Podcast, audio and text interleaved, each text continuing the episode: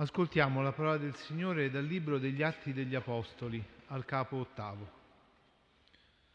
Un angelo del Signore parlò a Filippo e disse, Alzati e va verso il mezzogiorno, sulla strada che scende da Gerusalemme a Gaza.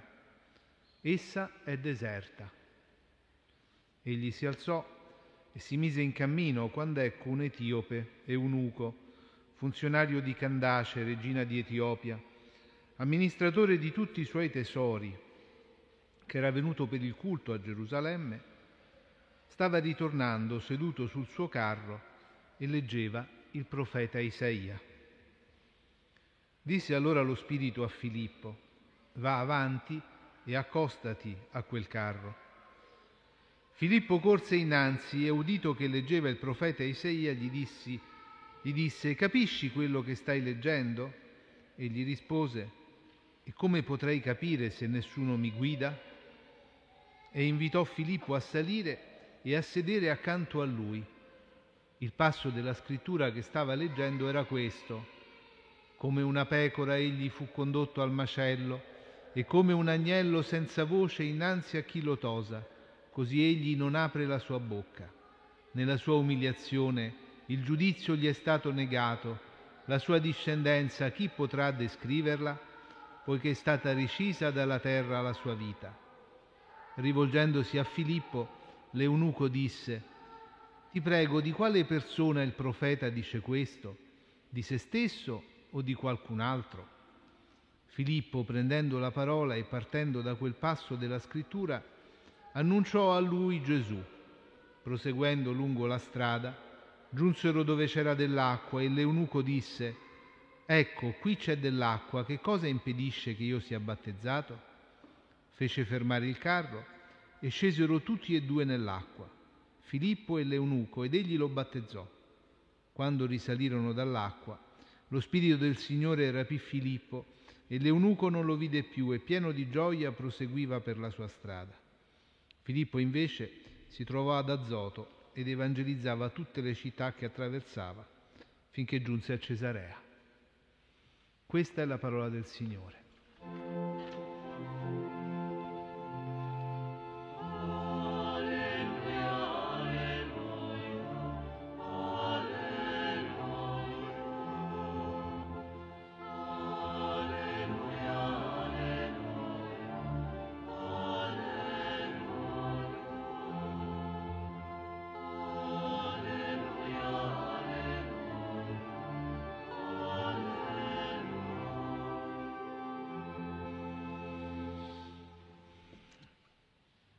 La vita della comunità dopo la resurrezione, fratelli e sorelle, è sempre un tornare sulle strade del mondo. È una vita che si spende nell'incontro di un mondo largo. Potremmo dire dalla Galilea, dove tutto era iniziato, al mondo intero. E nel libro degli Atti degli Apostoli questa esperienza della prima comunità risalta in modo quasi particolare come a voler illuminare i passi di ogni comunità cristiana proprio dopo la Pasqua. E all'inizio di questa missione del diacono Filippo c'è un angelo del Signore che gli indica proprio la strada da percorrere. I racconti della Pasqua, le narrazioni delle apparizioni di Gesù risorto, sono sempre accompagnate dalla presenza di queste figure, gli angeli, che indicano alle donne, ai discepoli ciò che è accaduto e ciò che devono fare. Sono i messaggeri della parola di Dio. E l'angelo del Signore è sempre un po' anche l'immagine di questa preghiera che ci raccoglie e che ci mette in ascolto della parola di Dio e che al termine della nostra giornata ci mostra le strade del mondo, il bisogno degli uomini, il senso della nostra vita. E questa sera siamo particolarmente lieti di accogliere proprio nella nostra preghiera diversi pellegrini dalla Germania, tra i quali salutiamo il vescovo luterano Ernest Wilhelm Goll con una delegazione del Württemberg e il coro della parrocchia di San Pietro di Herborn, dalla diocesi di Limburgo. La parola di Dio dopo la Pasqua allora continua a indicare anche a noi le strade di questo mondo. E la strada che l'angelo indica a Filippo è quella che va verso sud, da Gerusalemme a Gaza, ed è una strada descritta come deserta. E ci possiamo chiedere che senso ha andare in una strada deserta. Il deserto indica un vuoto e anche un bisogno.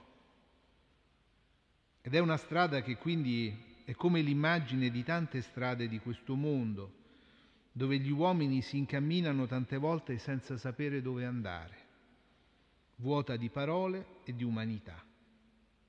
E ci sono folle di uomini e donne che cercano un futuro migliore venendo dal sud del mondo, potremmo dire idealmente percorrendo quella strada al contrario, che provano a attraversare il mare o a superare i muri che separano gli uomini. Sono le strade attraversate dai profughi, da chi cerca una salvezza, una cura, dai poveri che cercano aiuto, ma anche da tanta gente che cerca una parola e un senso alla propria vita. Tutti cercano qualcosa, ma non c'è nessuno che li guida, che si fa compagno della loro vita. E allora qui Filippo si accorge di questo etiope, uomo di un altro mondo, molto lontano rispetto a lui. Non è un povero, anzi una persona importante, un uomo di fiducia della regina d'Etiopia, ma è un uomo che cerca. E la sua ricerca si manifesta proprio nel leggere e nell'interrogare la scrittura. Scrive il libro degli Atti che quell'uomo leggeva il profeta Isaia, lo faceva ad alta voce, come era usanza nell'antichità in cui la lettura della scrittura era sempre una forma di apprendimento e anche di preghiera. Filippo lo avvicina e gli chiede se comprende ciò che legge. Come potrei se nessuno mi guida?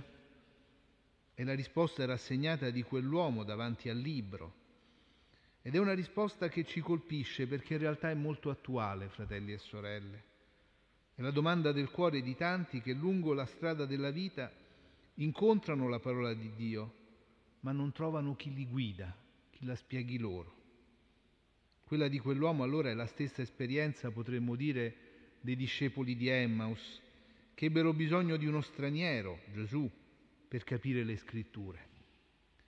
E così quell'uomo invita Filippo a sedersi al suo fianco, perché lo guidi a comprendere quello che sta leggendo. Filippo, che era stato inviato da un angelo, ora è chiamato a diventare un angelo per quell'uomo. E durante il viaggio quell'uomo leggeva proprio il canto del servo del Signore. Come una pecora fu condotto al macello e come un agnello senza voce innanzi a chi lo tosa, così egli non apre la sua bocca. Nella sua umiliazione il giudizio gli è stato negato, ma la sua posterità chi potrà mai descriverla? Poiché è stata recisa dalla terra la sua vita. È una lettura della Pasqua, del servo sofferente. Sembra per quell'uomo la storia di una grande dolore, una storia antica di innocenti feriti condotti al macello, una storia di umiliazione, di giustizia negata. Ma una domanda nasce da quell'ottore. Di quale persona il profeta dice questo? Di se stesso o di qualcun altro?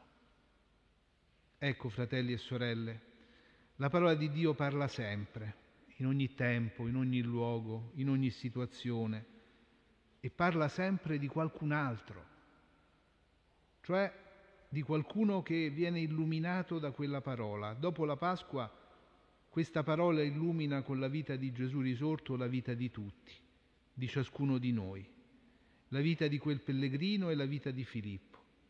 Ed è sempre la parola di Dio che quando viene accolta illumina la vita del mondo e fa risorgere umanità nelle vie deserte di questo mondo.